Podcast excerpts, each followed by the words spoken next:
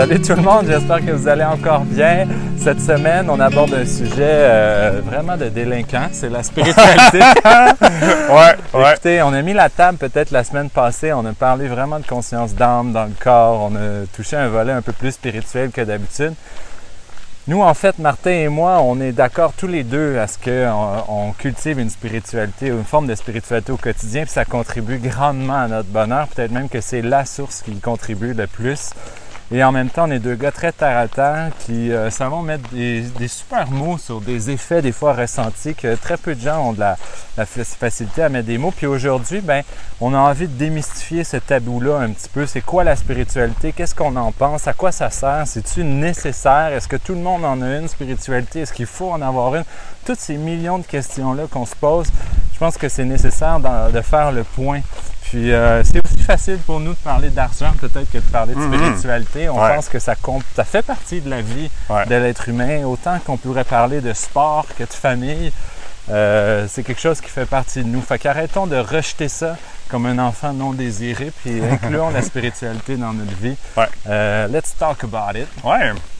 Ben, c'est une excellente question parce que c'est très abstrait quand même la spiritualité. Puis tu sais, euh, moi, des fois les gens ils demandent ça, t'es-tu spirituel? Ou même c'est très associé avec la religion. Puis moi, bon, je fais la distinction euh, religion non parce que mon passé, euh, je viens d'un passé très religieux. Tu sais, j'ai été à l'église à chaque semaine jusqu'à l'âge de peut-être 16 ans. Euh, euh, j'ai été servant de messe, j'ai été Joseph dans la crèche à chaque année à Noël, une couple d'années. j'ai été berger, j'ai fait des lectures, j'ai bon, j'ai tout fait. la chorale, t'as chanté aussi? Non, ça non. Ma sœur, ma sœur a fait ça. Ah, ah ouais? bon. Puis bref, souvent c'est associé ensemble, alors que pour moi, euh, pas qu'il n'y a aucun lien, mais euh, maintenant, je me considère très spirituel, mais pas du tout religieux, en sens que je ne sens pas appartenir à aucune religion. Euh, même le, le bouddhisme, tu sais, euh, j'ai des amis qui me considèrent bouddhiste parce que je médite, puis parce que je mange euh, végé et tout. Mais pour moi, ça, c'est même pas une religion. Le bouddhisme, c'est vraiment un mode de vie. Mais ça, même, je le comprenais pas. Il y, a, il y a deux, trois, quatre ans de ça, je comprenais même pas ça. Pour moi, le bouddhisme, c'était aussi une religion. Alors que non, c'est plus une façon de vivre. Et tu peux très bien être bouddhiste et être catholique en même temps. C'est comme ta façon de vivre ton catholicisme, c'est par le bouddhisme. En tout cas, mais peu importe. Mais donc, aujourd'hui... Peux-tu répéter? ouais, c'est ça. Aujourd'hui, moi, je me considère très spirituel. Euh, écoute, spirituel, je sais même pas qu'est-ce que ça veut dire. Euh, euh ben, tu as parlé de connexion. Ça, j'ai adoré ça. Moi, je me sens de plus en plus connecté avec les autres, avec cette belle nature qui nous entoure dans le moment. On est dans le bois à Joliette. Et... Euh, et donc oui, ça pour moi, c'est vivre ma spiritualité. C'est vivre ma connexion avec les autres, avec le vivant. Ouais. Mm-hmm. C'est abstrait, hein, mais c'est ben, c'est ce qui me vient à l'esprit comme ça. C'est ouais. Mais peut-être si je partage aussi mon point de vue, ça va mm-hmm. t'alimenter sur le tien, hein, parce qu'effectivement, la spiritualité, euh, c'est beaucoup la forme invisible qu'on entretient en nous et à l'extérieur de nous. Moi, je pense que c'est cette relation avec ce qui est même divin en nous et divin à l'extérieur de nous. Moi, c'est comme ça que je le décris, la spiritualité. Je suis d'accord avec toi que c'est la spiritualité, c'est le moyen qu'ont utilisé les êtres humains pour créer une religion humaine autour. Donc, euh, effectivement, que la spiritualité peut vraiment se détacher, se dénouer de toute forme de religion. Mais moi, je vais vous avouer que quand j'avais 20 ans, euh, quand je pensais à spiritualité, je pensais surtout à spiritueux puis à alcool. Oui. moi, je parle. Ben, il y a un lien. Non, mais il y a un lien important là-dedans. C'est quoi le lien que tu fais, toi? Ben, c'est que en buvant du des spiritueux, tu, te tu te rapproches de l'esprit, justement. T'es plus, tu sais, que ça enlève le, toute la portion euh, mentale, rationnelle, égo. Donc, tu es plus connecté aux esprits.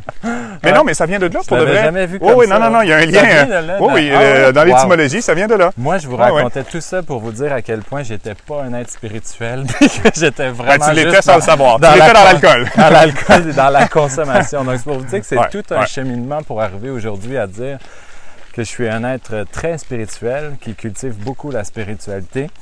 Euh, en fait, je vous ai dit la semaine dernière qu'un être humain, c'était une âme dans un corps. La, portion d'être, c'était mon âme, puis la portion humaine, c'était mon corps, mon, cerveau, euh, ce que vous voulez, qu'on est capable de rendre tangible de façon matérielle. La spiritualité, c'est un petit peu de me dire, de partir à la recherche puis à la découverte que si je suis une âme dans un corps, mais quelle, quelle est l'identité de cette âme-là? Quelles sont ses qualités? Quelles sont ses valeurs profondes? Euh, de quoi elle a l'air? Et surtout, c'est qui sa famille? d'où elle vient cette âme-là. Et je Mhm. pense que la, la- la- la- la spiritualité, c'est un petit peu toute la connaissance qui vient autour de ce qui est vraiment invisible en nous et plus grand que nous. Puis cette âme-là, moi, je crois au plus profond de moi-même. C'est là que la spiritualité devient des croyances très personnelles qu'on peut recevoir des fois comme insight, comme euh, spontanément. Des fois, tu penses à quelque chose au niveau de la spiritualité, tu dis Waouh, ça, ça clique vraiment avec ce que je pense que je suis au plus profond de moi-même. De dire cette âme-là, mais c'est d'où elle vient, c'est qui son père, c'est qui ses frères, c'est qui ses sœurs, à quoi elle sert, qu'est-ce qu'elle vient faire ici. Puis, euh, à force de pousser le questionnement là-dessus, sur la spiritualité, ben on arrive à se dire, OK, si je viens pas de la planète Terre, supposons que mon âme vient d'ailleurs, étant donné que c'est une forme d'énergie, c'est une forme de lumière, elle vient peut-être d'un espèce de paradis des âmes. Ouais. Et c'est là qu'on pourrait La dire... gouve. La gouve? entendu ça? La Non. gouve, G-O-U-V-E. Jamais Ça entendu. appara- C'est le réservoir des âmes. C'est vrai? Je, ouais, je, je sais pas. J'ai déjà entendu ça. Intéressant. Voilà, Vous ça tu dans, viens de la gouve. dans vos vocabulaires. Je vais aller Ouais, voir ça. au ouais, Google. ouais, Puis un petit peu de dire, ben c'est qui, euh, c'est qui mes modèles, c'est qui mes enseignants, c'est qui euh, mon père là-dedans? Puis arriver à dire par rapport à nous-mêmes que en réalité, la plus grande source d'inspiration pour toute forme d'âme dans les êtres humains que nous sommes, c'est Dieu. Ouais. Et après ça, la relation que moi j'ai en tant qu'âme avec une âme complètement hallucinante et extraordinaire Ouais. qui est Dieu, Ouais. ben, c'est quoi ma relation, puis comment je peux me nourrir dans cette relation-là pour retrouver toute la grandeur d'âme qui sommeille en dedans de moi, pour Ah. l'optimiser, pour la potentialiser, pour dire, moi, je comprends que dans mon âme, il y a un petit bagage d'amour, là, Ouais. mais quand j'entre en relation avec Dieu, qui est la forme la plus puissante d'amour au monde qu'on peut s'imaginer dans notre esprit, nous les êtres humains, mais comment cette relation-là peut amplifier la petite dose d'amour qui est en dans moi en grande dose d'amour? La même chose pour la paix, la même Ouais. chose pour le bonheur, la même chose pour toutes les qualités grandes et nobles que peuvent nous inspirer euh, Dieu dans toute sa grandeur. Et pour moi, la spiritualité, c'est vraiment ce que je viens de vous décrire là. C'est ma conscience du divin en moi, puis de la relation que je peux avoir avec une âme suprême qui est une autre forme d'énergie, qui habite un peu partout, euh, qui est présente dans le cosmos, l'univers, euh, où vous voulez. Puisse vous inspirer cette grandeur-là à l'intérieur de vous. Et moi, je suis convaincu que cultiver sa spiritualité, ça n'a qu'un seul sens, c'est de faire réapparaître la grandeur de tout ce qui habite votre âme Hmm. pour que vous deveniez vraiment, mais vraiment la meilleure version de vous-même. Ouais. Puis la façon de le faire, euh, c'est en priant. suivante. ou en Ouais, OK. Ah, ouais, OK. Ah, ouais. Ouais, parce que ben, Ouais. en fait, c'est ce que c'est en fait c'est exactement ça que toutes les religions ont voulu nous enseigner. Ouais. Le christianisme, le bouddhisme, qu'on le mette en religion ou pas, euh, le- le- les musulmans la même chose, euh, les hindous la même chose. Tout ce qu'ils ont voulu créer, ce sont des temples de recueillement où est-ce qu'on allait pouvoir s'intérioriser, prendre conscience de la partie divine en soi et si on s'en sentait capable de connecter avec une partie divine beaucoup plus grande que nous à l'extérieur de nous, qu'on peut appeler Dieu, et dans toutes les religions, Dieu a un nom différent, mais c'est Dieu quand même. Ouais. Et l'idée, c'était de connecter avec Dieu pour qu'il puisse nous insuffler dans la relation ce qu'il y a de plus beau et de plus grand, de plus merveilleux en nous. Je suis convaincu que tous les êtres humains sont à la recherche de ça en 2019, mais à cause des blessures passées, dues à la religion qui a été créée par l'homme, on a du mal à laisser la spiritualité revenir dans nos vies parce que c'est des mots qui sont ancrés de beaucoup de, de colère et de souffrance, malheureusement. Mhm. Moi, je pense que des fois, on faudrait réinventer juste un autre vocabulaire, puis donner d'autres noms, puis les gens rendraient ça plus accessible. Mais ce que ça Ouais. fait, je pense, c'est que les gens en quête de spiritualité vont vers des concepts qui sont plus ou moins spirituels en pensant que ça l'est, parce qu'ils ont peur de retourner euh, à la bonne source qui est Dieu Ouais. normalement. Parce Ouais. que Dieu, pour certaines personnes, est encore trop ancré dans la religion, puis les gens veulent pas aller dans la religion, puis je les comprends. Moi, je suis Mhm. le premier, j'ai pas envie Ouais. d'une religion dans ma vie avec des principes moraux, immoraux. Euh, moi, les seules valeurs, les seuls principes que je souhaite vivre de plus grande amplitude dans ma vie, ce sont les valeurs euh, profondes d'amour, de paix, de bonheur, c'est tout. Ouais. Tout simplement. Ouais, ou tu parles- comme ça je décrirais. Tu parles de, de- de- comme d'avoir des nouveaux mots pour exprimer toutes ces choses-là, ces concepts-là, Mhm. ou, ou ce que je fais moi plutôt de mon côté, c'est de, de défaire le sens aux mots, tu sais, d'enlever le sens aux mots, puis d'utiliser les mots, mais pas comme des finali- finalités, plus comme, euh, euh, tu sais, euh, j'invite les gens à utiliser leurs propres mots, tu sais, de rester plus souple sur les définitions. Euh, fait que c'est ma façon de faire. Je voulais juste T'as-tu remarqué, Martin, à quel point c'est dans nous, ça, de vouloir recréer cette connexion-là avec quelque chose de plus grand que soi? Ben oui. dans dans l'ère moderne, là, Oui. On en voit toutes, formes- toutes sortes de formes matérielles de Absolument. reconnexion. On a essayé d'électrifier les villes, on Ouais. a essayé de... Il y a toujours un fil qui relie un appareil à une prise de Mhm. courant. Ouais. Euh, maintenant, pour rendre ça encore plus réel, on est tout est en Wi-Fi. Là, il n'y a même plus de fil, Ouais. il y a de la connexion invisible. Ouais. Ouais. Ton âme, au fond de toi, c'est exactement ça qu'elle recherche. Absolument. Elle recherche une connexion invisible avec quelque chose de plus grand que toi, qui a un pouvoir plus grand que toi, pour que tu puisses t'abreuver à cette source-là, puis enfin retrouver toute l'énergie que tu as perdue. Ouais. Est-ce que tu penses que c'est l'âme qui recherche ça ou moi je pense que l'âme ne cherche rien. Personnellement là, c'est peut-être plus nous.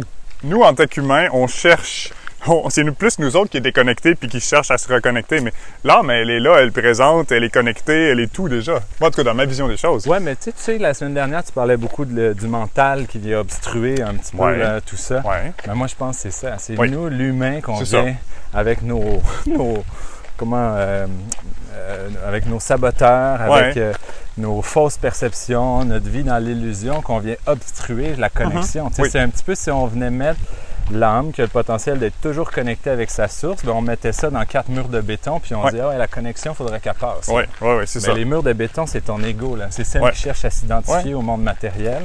Mais si tu cesses cette identification-là, puis que tu redeviens cette âme-là qui souhaite uniquement connecter avec quelque chose de grandiose pour créer encore plus de bonheur sur Terre, plus de paix, plus d'amour sur Terre, moi je pense que ça va le faire. Tout le Ouais. monde a ce potentiel d'âme-là qui peut connecter avec plus grand Ben oui. que soi. Ben oui. Moi, de la façon aussi que je l'exprime, c'est que notre âme, c'est comme une batterie déchargée. Tu sais, puis en 2019, là, les batteries, je pense, sont très déchargées. On Mhm. est toujours fatigué, on est toujours en train de fuir le bonheur, on est toujours en train de se faire accroire je sais pas quoi pour aller dans un party, puis vivre des compulsions, puis des malaises, puis on remplit nos vides intérieures de consommation au lieu de remplir ça d'amour. Moi, je me dis, on est vraiment déchargé en 2019. Et en fait, ce qu'on cherche à travers nos illusions de, de plaisir, là, c'est on cherche à se recharger, on cherche à se faire revivre des choses qui vont nous donner de l'énergie. Ouais. Malheureusement, on va vers des sources d'énergie très, très, très éphémères. Et Ben- en réalité, peut-être que la seule vraie recharge pour notre batterie, mais c'est cette connexion-là avec le Absolument. tu sais. Oui, moi, moi je le vis justement plus, tu sais, depuis que j'ai mon entreprise à moi, puis que je suis de plus en plus sur mon X, là, sur ma mission de vie, plus j'ai de l'énergie. Moi, quand j'avais des emplois euh, conventionnels, on va dire, de, de bureau dans un cubicule, ça me drainait de mon énergie, puis je m'en rendais pas compte parce que j'étais là-dedans constamment. Mais maintenant que je suis sorti de là, ben, je vois l'énergie que j'ai de plus. Puis ce que tu dis, je trouve ça intéressant parce qu'il y a tellement de mauvaises conceptions par rapport à l'argent, euh, pardon, par rapport à l'énergie, ben ça aussi, C'est une autre forme d'énergie. par rapport à, à- à l'énergie, les gens ils pensent que prendre un café le matin, ça donne de l'énergie. Ouais. Moi, je trouve que ça en enlève. Ce que ça fait, c'est que ça prend l'énergie de mes, mettons, 4, 5, 6 prochaines heures, puis ça Ouais, les condense dans la condense. prochaine demi-heure. Ouais. Euh, les boissons énergétiques, ça vide de mon énergie. Mais- Le sucre, Toute forme de connexion La- énergétique extérieure, c'est toujours ça que ça fait. Voilà, ça vide, ça raison. vide. Ouais. Euh, pour moi, la viande aussi, parce que la viande, ça consomme énormément d'énergie à la digestion. Fait que j'ai arrêté de manger de la viande. Moi, je trouve que j'ai plus d'énergie depuis que j'en mange plus. Euh, Il y a plein de choses comme ça. Euh, ce qui donne de l'énergie, c'est, bon, pour moi, c'est la méditation. Même avant, avant ça, j'ai travaillé sur la route aussi. Je faisais beaucoup, beaucoup de route, euh, 10-15 heures de route par semaine. Et euh, quand j'étais fatigué, je faisais des petites siestes, une, une sieste de 20 minutes, un power nap. Et à un moment donné, j'ai changé ces siestes-là pour la méditation. Et ça me donnait beaucoup plus d'énergie. Faire une méditation de 20 minutes me donnait beaucoup plus d'énergie, me rendait beaucoup plus alerte sur la route qu'une sieste. Donc, c'est c'est comme ça que je vais chercher mon énergie maintenant. Euh, ensuite, je vais chercher mon énergie par l'exercice physique. Avant aussi, je pensais que faire de l'exercice, ça demandait de l'énergie. Maintenant, je trouve que c'est l'inverse. Quand je vais courir, ça me redonne de l'énergie. Tu sais, je vais courir une demi-heure, ça me redonne de l'énergie. Pourquoi tu penses que l'exercice t'en redonne? Parce que d'un point de vue physiologique, tu brûles des calories, donc tu Oui. devrais en avoir moins. Donc, qu'est-ce qui fait que tu as le sentiment d'avoir plus d'énergie après un jogging? Ben, moi, je pense que c'est parce que ça stimule le corps. Ça rend vivant, ça, ça libère les endorphines. Euh, ça, ça- moi, je trouve que ça me ramène beaucoup à ce côté animal. Tu sais, les animaux, ce qu'ils font de leur journée, ils bougent. Ils cherchent la nourriture, c'est tout. Euh, ils vont que bouger, dans le fond. Puis c'est ce qui nous manque aujourd'hui dans notre société. On Ouais. bouge pas assez. Tu sais, quand, si je passe deux, trois heures devant l'ordi, là, je le vois, là, c'est flagrant. Mon énergie, elle baisse. Je suis drainé. Mais je suis convaincu aussi que tu sors un peu de ta tête, que tu retombes dans l'instant présent, Aussi, que ah, tu reconnectes à. toutes mes meilleures idées, ils sortent quand je cours. Quand Ben je oui, courir une demi-heure, une heure, euh, T'enlèves les murs de béton C'est le meilleur brainstorm qu'il n'y a pas, là. Ça, les, les- toute la création revient. Fait que oui. Tu sais, je vais faire une parenthèse, là, puis parler vraiment honnêtement, puis directement à, Ah ouais. à nos auditeurs. Là. Pas de micro, là. Parle les vraies affaires. les vraies affaires. Mais honnêtement, je sais parce que au risque de me répéter, j'ai j'ai vraiment étudié la biomécanique, la physiologie de l'exercice, le fonctionnement du corps humain. Puis à un moment donné, au niveau de la portion humaine, pas de l'être dans l'être humain, mais juste humain, la seule façon de se créer plus d'énergie, c'est de consommer plus de calories, bien dormir, Ouais. puis euh, avoir une bonne, euh, une bonne hygiène de vie, un bon mode de vie Ouais. au niveau de l'exercice. Mais je suis convaincu qu'il y a du monde qui nous écoute ici, qui mange bien, qui dorment bien, qui bouge beaucoup, puis qui n'ont toujours pas le niveau d'énergie escompté. Ouais. Mais ces gens-là, là, qu'est-ce que vous allez faire? Qu'est-ce que vous allez faire pour retrouver cette, cette vraie, cette vraie, euh, cette vraie éno- énergie-là au plus profond de vous-même? Moi, je suis convaincu que ce qui vous reste à faire, c'est briser les barrières de votre mental, laisser tomber votre ego, retrouver votre vrai vous, votre vraie personnalité, reconnecter à la puissance de qui vous êtes au plus profond de vous-même, la source de divine en vous. Si en plus vous arrivez à connecter avec Dieu, avec une source d'énergie très puissante, plus grande que vous, au-delà de vous, eh bien là, laissez-moi vous dire que tout ce que vous avez mangé, toute l'activité physique que vous avez fait dans le passé, puis toutes les belles nuits de sommeil que vous allez avoir vécues, vous allez avoir dormi, euh, j'ai comme le feeling que vous allez ressentir une espèce de boom ou de boost Ouais. d'énergie. Vous allez devenir totalement une autre personne. Parce qu'à un moment donné, cette fatigue-là, elle n'est plus physique, elle est émotionnelle et mentale. Donc, quand bien même que vous fassiez quoi que ce soit au Mhm. niveau physique pour vous recharger, Ouais. ça ne sera pas suffisant. Ben, on, on peut même embarquer dans le plus ésotérique. euh, puis je vais reparler de mon voyage au Pérou avec l'ayahuasca. Euh, il y a un moment où est-ce que j'ai pris conscience de d'entités qui, qui, est comme, qui étaient comme des sangsues qui drainaient mon énergie. et, et ça, j'ai des amis qui m'en avaient parlé avant, mais je- bon, j'y croyais. Je croyais que c'était possible, mais sans vraiment être très ouvert ou réceptif à ça. On laisse passer la remorqueuse. Et, euh, et, et donc, c'est ça, mais je l'ai ressenti pour de vrai. J'ai senti qu'il y avait une entité énorme, beaucoup plus puissante que moi, quelque chose de cosmique là, qui, qui me, qui me drainait mon énergie. Et le lendemain, j'étais plutôt désemparé parce que je me, je me disais, mais je suis tellement impuissant, je suis tellement minuscule par rapport à cette puissance-là, qu'est-ce que je fais? Et ce qui est très puissant, ce qui s'est passé à ce moment-là, c'est que j'ai simplement pris conscience de mon impuissance, j'ai conscientisé le truc et ça m'en a énormément libéré. Donc, euh, voilà. Ça, ça peut être un autre truc, euh, comme je disais, plus ésotérique, mais, mais maintenant, je commence à m'ouvrir à ce genre de choses-là. On peut aussi avoir des énergies euh, peut-être négatives ou des entités qui vont nous drainer de notre énergie. Donc, c'est d'en prendre conscience, de s'en libérer. Fait que tout ce qui est travail énergétique, moi, j'ai beaucoup fait ça dans les dernières années. Fait du travail énergétique sur moi-même. Euh, j'ai fait du Reiki au début, ensuite j'ai transféré sur d'autres choses. Euh, Alexandre Nadeau, que j'ai déjà nommé, qui m'a beaucoup aidé là-dessus. Le chamanisme aussi m'a beaucoup aidé pour se libérer de ces énergies-là qui pourraient peut-être nous, tenir euh, contraints. Moi, je pense que la spiritualité, c'est effectivement d'être capable de s'expliquer à soi-même, peu importe notre définition, peu importe la forme que ça prend, euh, ce qui est abstrait, ce qui est invisible, ce qui est plus grand que soi, Ouais.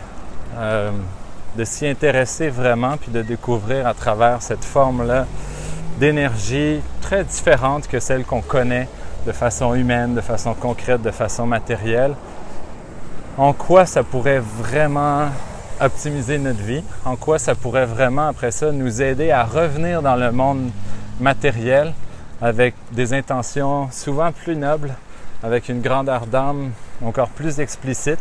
Puis assurez-vous que de cultiver votre spiritualité dans un monde invisible soit vraiment utile dans le monde humain. Oui. Parce que sinon, ça donnerait rien. Moi, honnêtement, là, Oui. J'aurais pas eu envie de développer ma spiritualité si vous m'aviez dit qu'il fallait que je m'assoie quelques minutes, quelques heures de temps à connecter avec cette forme-là divine en moi ou divin plus grand que moi. Puis qu'une fois que cette expérience-là allait être terminée, j'allais redevenir le même Jonathan qu'avant la méditation. Moi, si vous m'aviez dit ça, j'aurais dit, ben là, c'est de la merde. J'ai pas envie de, Ouais, ouais, ouais. j'ai pas envie d'aller méditer juste parce que c'est le fun de méditer, puis après ça, reprendre ma journée euh, comme elle était avant, puis revenir dans mes vieilles chaussettes. Moi, ce qui m'a vraiment amené à, à y prendre goût, puis à l'intégrer au quotidien dans ma vie, ma spiritualité, c'est vraiment de dire est-ce que ça peut ajouter une plus-value à mon Ouais. quotidien? Puis quand je vais me relever debout après ma méditation, est-ce que je vais être capable de transporter euh, les bienfaits dans mon quotidien? Ouais. Ça, a- ça a fonctionné dès les premiers instants, dès les premières semaines. Ouais. Euh, c'est pour ça que j'ai pris l'engagement de continuer à méditer de façon spirituelle Ouais. euh, Puis, au quotidien. Ça, ça, c'est essentiel ce que tu dis là parce que effectivement, je le vois beaucoup trop dans le monde du développement personnel. Ça a été mon cas aussi au départ. Je pense qu'il y a beaucoup peut-être de gens qui passent par là. On prend conscience qu'il y a quelque chose qui va pas bien à l'intérieur de soi. On va chercher des outils dans le développement personnel, mais euh, sans vraiment les, les appliquer. Tu sais, puis faut faut qu'il y ait des changements concrets, des améliorations concrètes Ouais. rapidement. Ça, c'est super important. Donc, euh, oui, ça m'a fait penser à ça, ce que tu as dit là, parce qu'il y a des gens qui restent bloqués dans la consommation de développement personnel, mais pas dans l'application de développement personnel. Une vidéo que j'ai fait euh, sur ma page Facebook euh, publique, il y a, je pense que c'est l'année dernière que j'avais fait ça. Puis euh, la conclusion de mon vidéo, je la trouvais assez bonne, fait que je l'ai pris, puis je l'ai mis en introduction aussi, mais Ouais. comme on l'entend deux Ah, fois. Puis ce que je dis essentiellement, c'est qu'à un moment donné, on sait tout, puis on a tout appris. Puis il suffit uniquement de se jeter dans le vide, puis Ah, d'apprendre ouais. à appliquer. Ouais. À arrêter de vouloir continuer d'apprendre, c'est pas nécessaire. Des fois, Ben, vous en apprenez un petit peu moins, mais ce que vous avez appris, si vous commencez à l'appliquer, juste ça, ça va faire toute la différence. tu sais. c'est, oui, c'est comme- d'apprendre dans l'expérience, dans l'expérimentation. Ben ça, c'est ça, c'est une autre marche, à mon sens, à moi, encore plus élevée. C'est qu'à un moment donné, si tu deviens un être spirituel, et que tu es capable d'apprendre de tes propres expériences, c'est qu'il n'y aura peut-être plus aucun livre ni aucun conférencier qui va être capable d'avoir un propos aussi juste envers ta propre évolution. Mhm. Parce Ouais. que là, tu vas t'observer dans l'évolution à travers ta propre expérience. Tu vas arriver à te questionner par toi-même, à te poser des questions euh, d'une grandeur incroyable. Puis tu vas même être capable de trouver tes propres réponses par toi-même, Ben oui, très alignées en Ben, fonction de qui tu es. c'est exactement ça, ce qu'il faut. Il n'y a pas un Anthony Robbins que tu vas, tu vas Non. pouvoir payer pour pouvoir y répondre, c'est sûr. On a parlé déjà des miroirs, justement. Moi, je trouve que les bons coachs, c'est des miroirs. Ou même les, les chamans, j'adore ça. Les bons chamans ne te donnent aucune réponse. Ils font juste te poser des questions pour tout le temps te ramener à toi-même, augmenter la frustration pour avoir des réponses. mais mais c'est ça, ultimement, c'est de trouver soi-même ses propres réponses par euh, l'expérimentation, puis par élever sa conscience. Il y a tellement de gens, Martin, qui, me, qui doivent voir là, ces temps-ci que tout ce que je dis, c'est augmenter la qualité de vos pensées. Ouais. Mais comment tu penses que tu peux faire pour augmenter la qualité de tes pensées? C'est Ben, en posant des meilleures questions, Oui, en obtenant des meilleures Exactement. réponses. Puis à un moment donné, moi j'ai l'impression que la spiritualité, des fois je dis ça, c'est continu- la continuation de la philosophie. La philosophie, c'est la Ouais. qualité de pensée qui est humainement accessible. Mais quand tu arrives on the edge of the human capacity, là, Ouais, que là, la question que tu te poses, là, elle est humainement inexplicable. Ouais. Mais là, tu n'as pas le choix de faire le step dans la spiritualité puis de vouloir te l'expliquer d'une façon spirituelle, Ouais. cette question-là. Tu comprends? Ouais, ouais. Donc, quel est le but euh, de la vie sur Terre, par exemple? C'est humainement inexplicable. Si tu veux y trouver une réponse, il faut que tu deviennes spirituel. C'est impossible. Et là, ce qui est drôle, c'est qu'il y a du monde, des fois, à qui on pose cette question-là. Ils donnent une réponse spirituelle à la question, Mais après ça, quand tu commences à parler véritablement de spiritualité avec eux, ils veulent pas aller là. Ouais. Alors ça, ce que ça veut dire, c'est qu'il y a une partie d'eux qui a conscience qu'ils sont une âme, puis qu'ils sont une énergie plus grande que leur corps physique. Mais en même temps, il y a une partie d'eux qui les empêche d'aller là pour je sais pas quelle raison, tu sais. Mais moi, c'est là que je me dis, notre plus grande forme de blocage spirituel, c'est souvent nous-mêmes. Mhm. Oui. C'est nos peurs, c'est notre Oui. ego, c'est nos Oui, oui. souffrances, Ah oui, c'est tout à fait. name it, c'est nos frustrations, j'ai aucune idée. Mais euh, si vous réalisez ça, que vous mettez vous-même le petit chapeau sur votre connexion Wi-Fi avec quelque chose de plus grand que vous, Ouais. prenez le pouvoir d'enlever ce casque-là de plomb sur vous-même, puis laissez votre Wi-Fi connecté avec quelque chose de plus grandiose que vous. Ça commence souvent, ce processus-là. Moi, personnellement, c'était beaucoup euh, par la nature. J'arrivais en nature, puis là, il y avait une expression divine dans la nature qui était, je sais pas, je voyais la nature d'un autre œil, dans la contemplation, je trouvais ça plus grand que grand, je la voyais plus sous le même angle. Puis là, à un moment donné, je me disais, waouh, j'aime ça me faire vivre cette grandeur-là, d'être connecté avec la nature. Mais la nature, c'est encore un concept matériel, c'est physique, c'est tangible, c'est touchable, tu sais. Mhm. Puis à un moment donné, je me suis questionné, mais qu'est-ce qui transperce la nature que je trouve si beau que ça, tu sais? C'est devenu une forme d'énergie. C'était quoi cette énergie-là? Ben, c'était une énergie de plénitude, c'est une énergie de félicité, c'est une énergie de gratitude, c'est une énergie de bonheur. Puis je me disais, mais d'où vient cette énergie-là de bonheur? Puis à un moment donné, ça devient une espèce d'escalateur, ouais. de questionnement, de OK, bien là, il y a moi, puis c'est plus grand que moi, il y a la nature, puis plus grand que la nature, il y a l'univers, puis plus grand que l'univers. C'est sûr que cette- ce jeu de philosophie, de questionnement spirituel-là va arriver à Dieu. Puis à un moment donné, Dieu, ben, tu commences à te l'interpréter à ta façon. C'est une âme, une âme suprême, un point de lumière, c'est une Ouais, énergie, ouais. c'est grandiose, c'est un papa qui nous aime tous, peu importe nos comportements dingues des fois, puis euh, il va. Ouais. toujours nous aimer. Puis lui, il nous enseigne l'amour inconditionnel, puis comment je me sens dans l'amour inconditionnel. Puis là, on commence à transformer des sensations intérieures sur des concepts que des fois seul Dieu peut nous donner la réponse parce que des êtres humains qui aiment inconditionnellement 24 heures sur 24 d'autres êtres humains, j'en connais pas.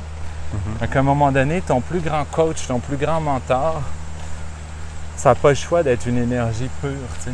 C'est humainement, je pense, Ouais. inaccessible. C'est comme ça que c'est comme ça que je le vois. Fait qu'à un Mhm. moment donné, après avoir couru après tous les coachs, tous les enseignants, euh, tous les conférenciers, euh, sans encore avoir été pleinement satisfait, Ouais. je me dis ben il reste à s'avouer la vérité puis à dire ben je vais connecter au coach suprême. Ouais. Puis je vais lui demander à lui qu'est-ce qu'il en pense. Puis pas- comme tu as dit tantôt, probablement que la chose qu'il va faire, c'est te renvoyer la balle en te reposant la question et Oui. te demander ben toi t'en penses quoi? Mais si tu es connecté à lui, va émerger en toi une réponse que tu n'aurais peut-être jamais pu laisser émerger en toi si tu n'étais pas connecté à lui. Comme ça, Ben, c'est pour ça que c'est aussi important pour moi de sortir du rôle de coach. Parce que euh, je sens justement que ce qui bloque les gens, c'est d'avoir l'impression que c'est moi le coach, puis c'est eux le client. Fait que même dans mes conférences, je sors du rôle de conférencier. Euh, puis euh, même, ça me rappelle aussi la première conférence que j'ai donnée. Après ça, j'ai 4-5 personnes qui sont venues me voir puis m'ont demandé Mais comment on fait pour devenir conférencier? Je trouvais ça très drôle parce que c'était la première que je donnais. Puis qu'est-ce qui fait que j'étais conférencier? C'est juste que j'avais donné une conférence. Donc, c'est vraiment, c'est vraiment d'inverser ce rôle-là. Tu sais, moi, j'essaie le plus possible que mes clients de coaching ne se sentent pas comme des clients. En fait, qu'ils ne sentent pas une hiérarchie, qu'ils ne sentent pas que je suis supérieur à eux, que j'ai les réponses puis eux les ont pas. Parce que c'est c'est tant que ça, ça va exister, que ce modèle-là va exister, ben ils vont rester pris dans une certaine façon dans leurs enjeux. Ils vont, fait que mon but, c'est de les rendre autonomes le plus rapidement, possi- le rapidement possible, puis de leur faire prendre conscience que, que c'est eux aussi sont des coachs, que eux aussi ils ont toutes les réponses, ils ont toutes les solutions à l'intérieur d'eux. 100% d'accord avec toi. Tous les coachs authentiques qui se respectent, leur plus grand souhait, ça devrait être de voir leurs clients devenir meilleurs qu'eux-mêmes. Ben oui. Ben, ben, de les ou- dépasser. Ouais, ou, ou- ouais, j'aime Euh, peut-être pas meilleur, mais juste comme euh, équivalent, ou tu sais, comme, qu'il n'y a plus cette hiérarchie- hiérarchie-là. Il n'y a plus le coach meilleur que son client ou l'inverse, tu sais, c'est qu'on sort de ce concept-là complètement, tu sais. Aussi. Ouais. Mais euh, c'est comme la- le dernier propos que j'ai eu, c'est un petit peu de me mettre dans la peau d'un du bon père de famille. Puis euh, moi, ce que je souhaite pour mon fils Théo, hein, Ouais. c'est de lui transmettre tout ce que je sais. Puis de dire maintenant que je te transmets tout ce que je sais, toi, comme je te donne ma bénédiction pour aller encore plus haut si tu veux. Ouais, ouais. Puis de, moi, mon seul souhait, c'est de dire Théo, épanouis-toi encore plus que moi si tu veux. Parce que plus Ouais. tu vas être épanoui, plus je vais être un papa content pour Ben oui. son enfant. tu sais. Ouais. Mais dans une relation coach-coaché, je devrais avoir ce- cette attention-là pour tous mes clients. Ouais. Tous les coachs authentiques devraient avoir cette attention-là de dire Je comprends que tu arrives peut-être dans une première séance en posture de vulnérabilité, euh, Ouais. que tu as besoin d'aide, que tu as besoin d'un regard détaché, neutre. C'est correct, on commence comme ça. Ouais. Mais en même temps, je te dis tout de suite que je veux pas un abonnement à vie ici. Là. Ouais, ouais, c'est ça. Moi, ce que je veux, c'est que tu aies ton autonomie parce que si tu étais ma propre fille ou si tu étais mon propre fils, ce que je voudrais, c'est que tu t'épanouisses encore plus que moi, je suis en train de m'épanouir. Ouais. J'ai envie que l'élève dépasse le maître. Ouais. Puis si j'ai vraiment cette intention-là avec mon client, je suis convaincu que mon client va en avoir pour son argent puis il va Mhm. me dire merci, Ouais. un vrai merci Ben oui. à la fin. Ouais. Des fois, moi, je me suis fait dire souvent ça, tu crois en moi plus que moi, je crois en moi-même. tu sais. Ben oui. Mais j'ai dit Ben- une chance, sinon je pourrais pas faire ce métier-là dans la vie puis on n'avancerait jamais parce que c'est Oui. vrai qu'à la première session, première séance, tu crois pas en toi Ouais. du tout. tu sais. Ouais. Mais j'ai l'impression que Dieu, c'est la même chose avec nous dans la spiritualité. Oui, voilà. Il dit là, je Ah. te vois mon enfant, je te vois mon fils. Puis je te vois que tu es tout déchargé, là, puis tu es à peine conscient du potentiel qu'il y a Ouais. dans ton âme. Mais moi, là, ce que je veux pour toi, c'est que tu deviennes encore plus haute que moi, puis que tu retrouves cette suprématie-là dans ton âme. Fait que oui, je vais t'aider, je vais communiquer avec toi, je vais te transmettre des visions, des mots, des sensations extraordinaires, parce que oui, j'ai envie de t'aider à ce que tu retrouves plus d'amour dans toi, plus de bonheur dans Mhm. toi, plus de paix en toi, comme un papa. Puis d'ailleurs, dans toutes les religions, on a toujours dit que Dieu, c'était le Père. Ouais. Mais c'est un petit peu cette même notion-là. Si c'est ton père, ce qu'il veut, c'est que tu t'élèves à sa hauteur et que tu le dépasses. Mais l'être humain refuse d'aller dans cette voie-là. Ouais. Encore une fois, à cause de ses blessures, son ego, Mhm. Ça fait euh, peur. sa peur d'aller dans l'inconnu, vers quelque Ouais. chose d'invisible, d'abstrait. Puis parce que ça demande un effort. Euh, c'est pas très à la mode en Ouais, ouais, 2019 de, de faire faire des efforts aux gens. Là. Ouais. On s'en va vers du laziness, on s'en va vers de la simplicité, on s'en va vers la technologie qui nous facilite la vie. Mais ceux qui ont encore la capacité de faire des efforts, je pense que c'est eux qui vont gagner dans un futur proche, nécessairement à tous les niveaux. Faire un effort euh, autant physique que faire un effort spirituel. Moi, j'ai toujours dit le bonheur est très confondu aujourd'hui avec le confort. C'est pas parce que tu es confortable que tu es heureux, man. Là. Il faut vraiment faire quelque chose par rapport à ça. Ouais. Alors que pour moi, le bonheur, c'est beaucoup plus le travail. Mais le travail, pas le travail comme un emploi 9 à 5 dans un bureau, c'est beaucoup le travail de travailler sur soi, travailler sur son couple. le- mais c'est un travail agréable qui est un peu comme faire l'exercice physique qu'on parlait tantôt. C'est la nature humaine, je pense, de vouloir travailler. Euh, tu sais, Freud, il disait ça, même si je suis pas d'accord avec beaucoup de choses de Freud, là, mais Freud, il disait, il veut apprendre aux gens à mieux aimer puis à mieux travailler. Puis euh, je trouve ça, j'aime, ça, cette citation-là, parce que moi, je pense que c'est ça. Tu travailler, pour moi, ça veut dire de faire partie d'un tout où est-ce que tu t'entraides, tu aides les autres. Euh, c'est ça que je veux, là. Fait que voilà. Pas game de prendre 10 secondes de silence pour digérer tout ce qu'on vient de se partager. Ouais.